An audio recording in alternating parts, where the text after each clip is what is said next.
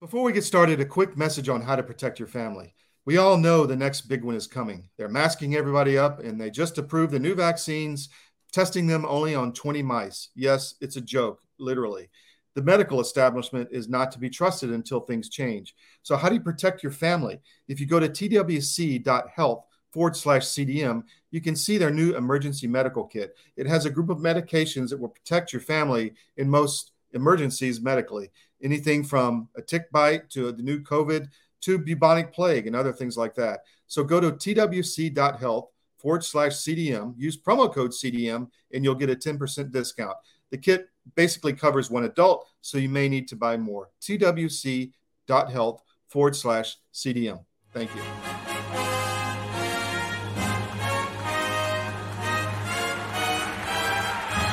It is necessary to investigate before legislating. But the line between investigating and persecuting is a very fine one. The investigators tell us it seems the suspect was going to pass them, then turned and fired.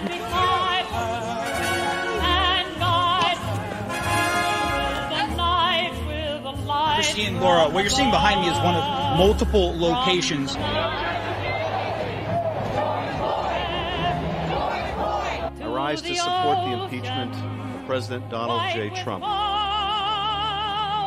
And I'm about to talk to him about allegations that he was involved with prostitutes in Moscow and that the Russians taped it and have leverage over him.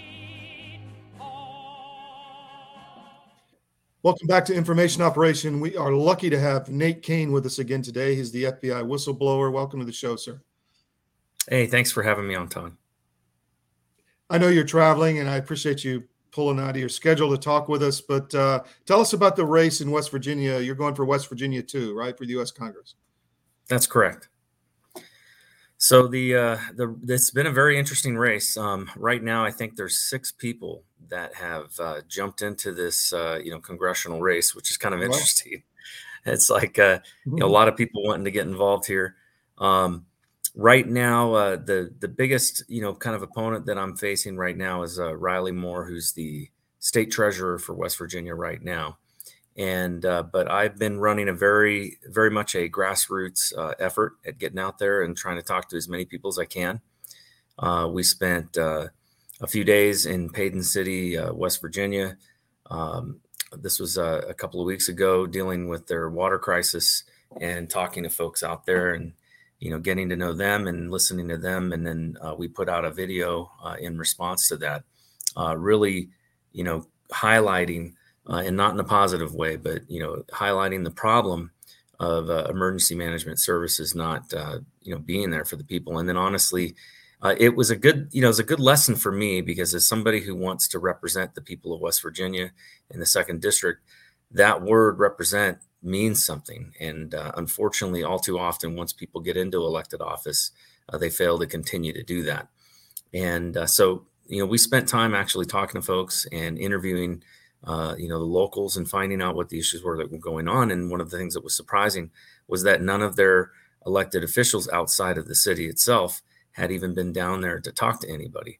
And so uh, mm. the issue was that they have a major problem with their uh, with their aquifer. It's contaminated. And so they have a system that has worked well to, uh, you know, to basically clean the water. But there was a bypass valve that failed, and so they ended up having contaminated water getting into their drinking system.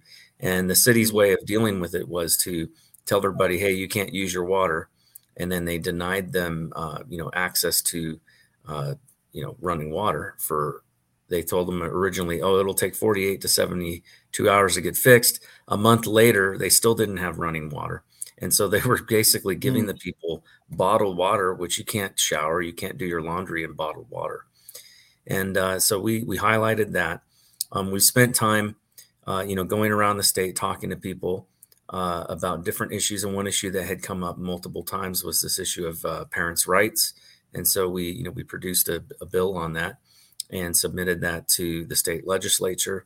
So I'm out there actually trying to earn the people's vote by doing the things mm-hmm. that that they expect that a representative should be doing, you know, even before getting elected. And that's really my, you know, um, I'm, I'm down in Miami, and uh, I'm on the Miami-Dade uh, Republican Executive Committee. And uh, we have similar issues in that a lot of the drainage systems are not working. And a woman who's running for the city council chair down here said that we are a first world country, but we're accepting a third world infrastructure and third world way of living uh, yeah. more and more in different jurisdictions. And she wanted to say, no, that's not acceptable. The drains should work. Clean the drains and, you know, and let's not have flooding in Miami.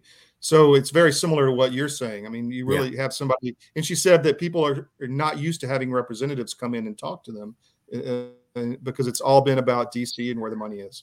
That's right. I mean, another issue that we're dealing with is uh, the the northern panhandle of West Virginia has a lot mm-hmm. of mineral rights owners. Uh, these mm-hmm. are people who, you know, they they own, uh, you know, mineral rights that have been passed down uh, through generations. Mm-hmm. And uh, and many of these people, they survive off of that. That is, you know, especially those that are on fixed income, that's a part of their salary. That's a part of how they, you know, make their their budgeting and and, and all of that.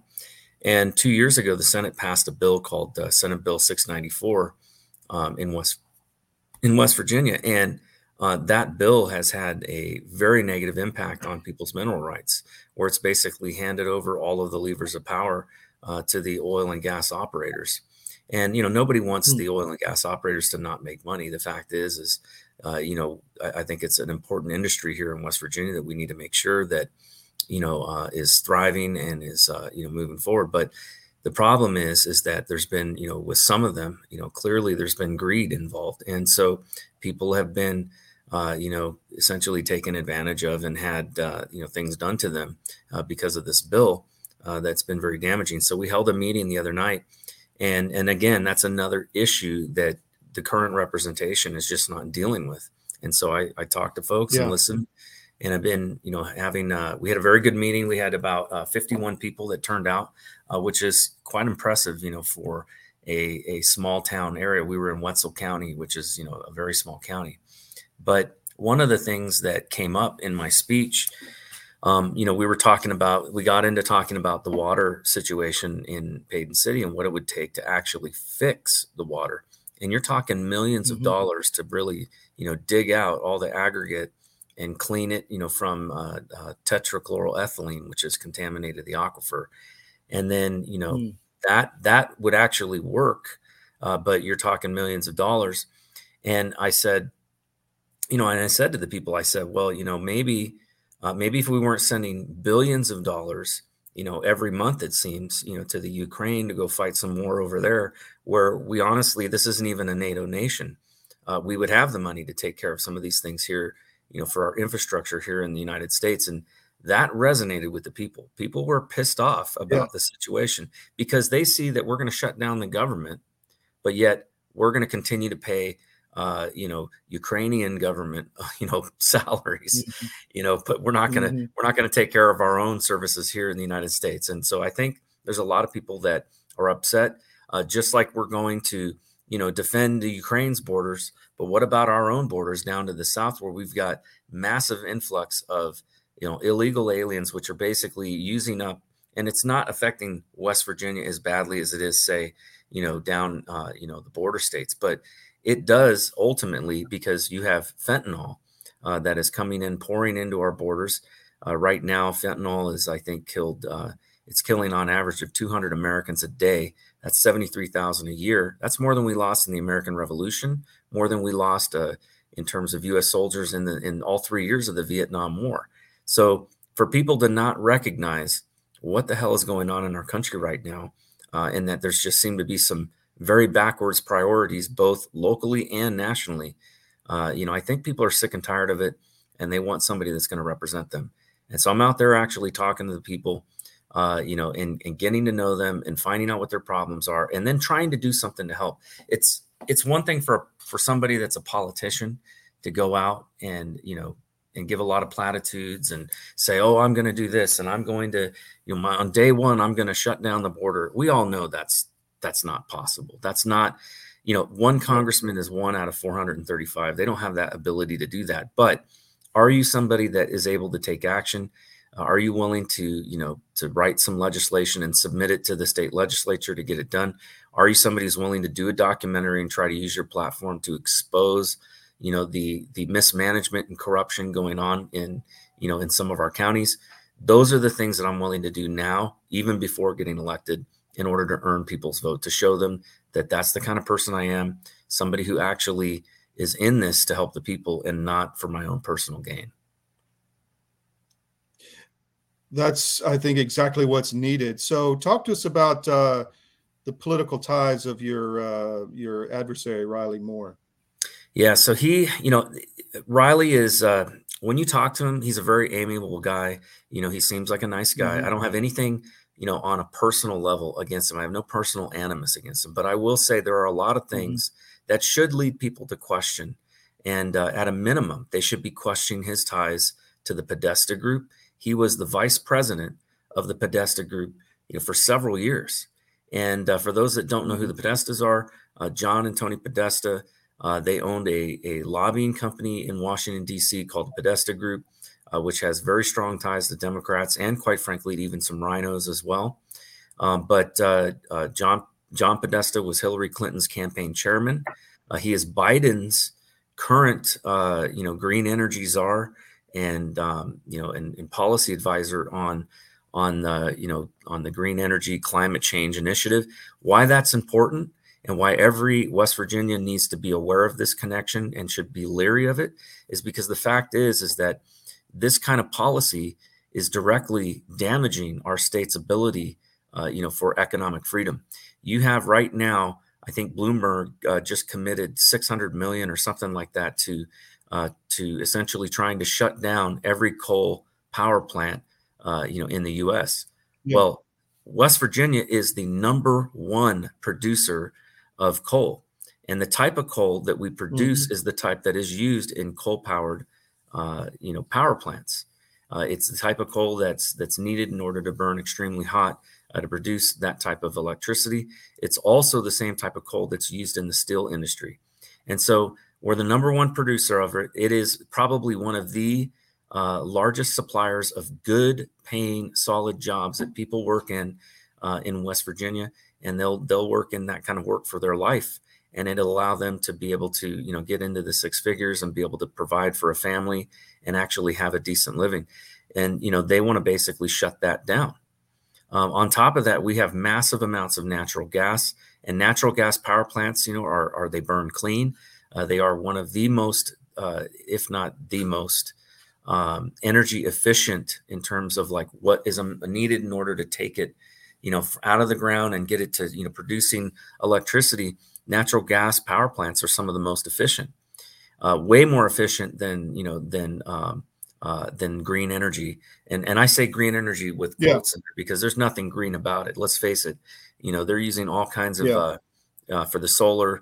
Uh, all the stuff's coming from China uh, for the wind powered. Uh, they make these, you know, massive um, things that are killing off, uh, you know, migratory birds, and they place them on the top of the the ridge lines all along West Virginia's uh, Appalachian Mountains, and that's exactly the flight path of these birds. So, and on top of that, yeah, it creates- and, and and China is the biggest producer of and user of coal yeah. and gas. That's, that's right, there. and they and they don't coal, burn it clean. I mean, Yeah, we burn yeah. coal cleanly here. Uh, when we burn coal here, our coal power plants are clean burning. They don't have any, uh, they're not putting any kind of contaminants into the air. Uh, they've completely, yeah. you know, uh, outfitted all of them with these scrubber systems that work quite well. And yeah. we could actually make them even yeah. more efficient by adding heat recapture to them as well. So there's a lot of things yeah. that we should be doing here in West Virginia that we don't seem to be doing. But the reason is, is because we continue to take the handout of the federal government. And with that comes their strings attached. And case in point is what we did up in um, up in Weirton, uh, where we put in a uh, a, a battery factory uh, to you know create these massive uh, you know building-sized batteries for supplementing the green power grid, which isn't reliable. And the problem with that is that it was all done with a subsidy to the tune of two hundred ninety million dollars of taxpayers' money. And the problem is, is that is in direct conflict, you know, with the interests of West Virginia. And the guy who brought that deal here to West Virginia, John Podesta.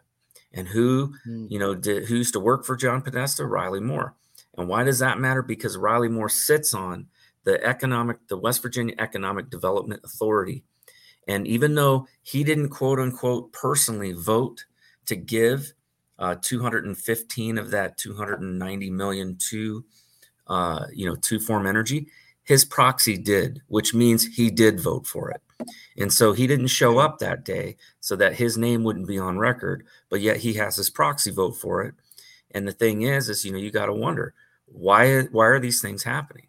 You know, he claims to be against E S G, but yet, you know, he allows for this thing to happen under his proxy vote. He doesn't vote against it in the previous bill that had seventy-five million dollars that went from the Economic Development Authority. And, you know, he talks about E S G a lot, yet you know how much E S G is involved in this company?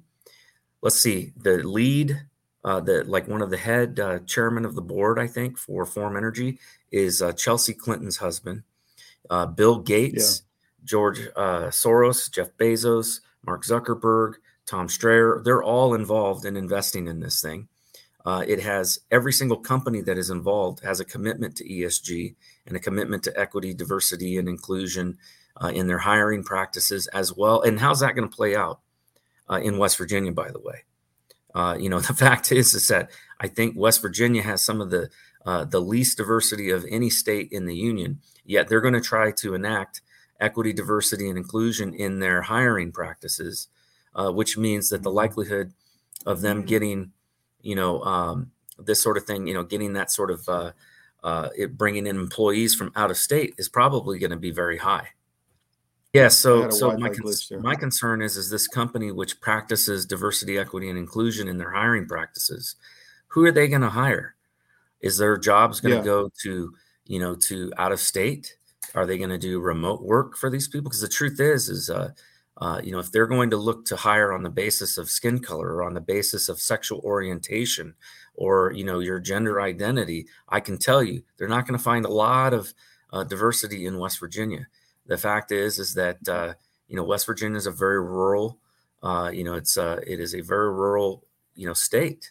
And and when I talked to one of the um, I talked to one of the state representatives who, you know, who ended up voting for this thing. And I asked him, I said, what guarantee is that any of these jobs go to West Virginians? And the answer was none. So we gave up, you know, two hundred ninety million dollars of taxpayers' dollars to what? To subsidize the, you know, the economies of another state. I mean, that's what it looks like. So uh, I'm I'm not very impressed with that kind of decision making, but I know where that stems from. It stems directly from the federal government, in in particular, uh, the Biden administration uh, having requirements on the monies that come from the federal government, you know, to West Virginia. And so it's something that we should absolutely be concerned about. Nate, thank you. I'm having some Wi-Fi issues, so I'm going to cut this off here, but uh, we'll have you back as the race progresses. Thank All right. Sounds much. Good. Thank you for having me. Take care. You bet. Bye-bye.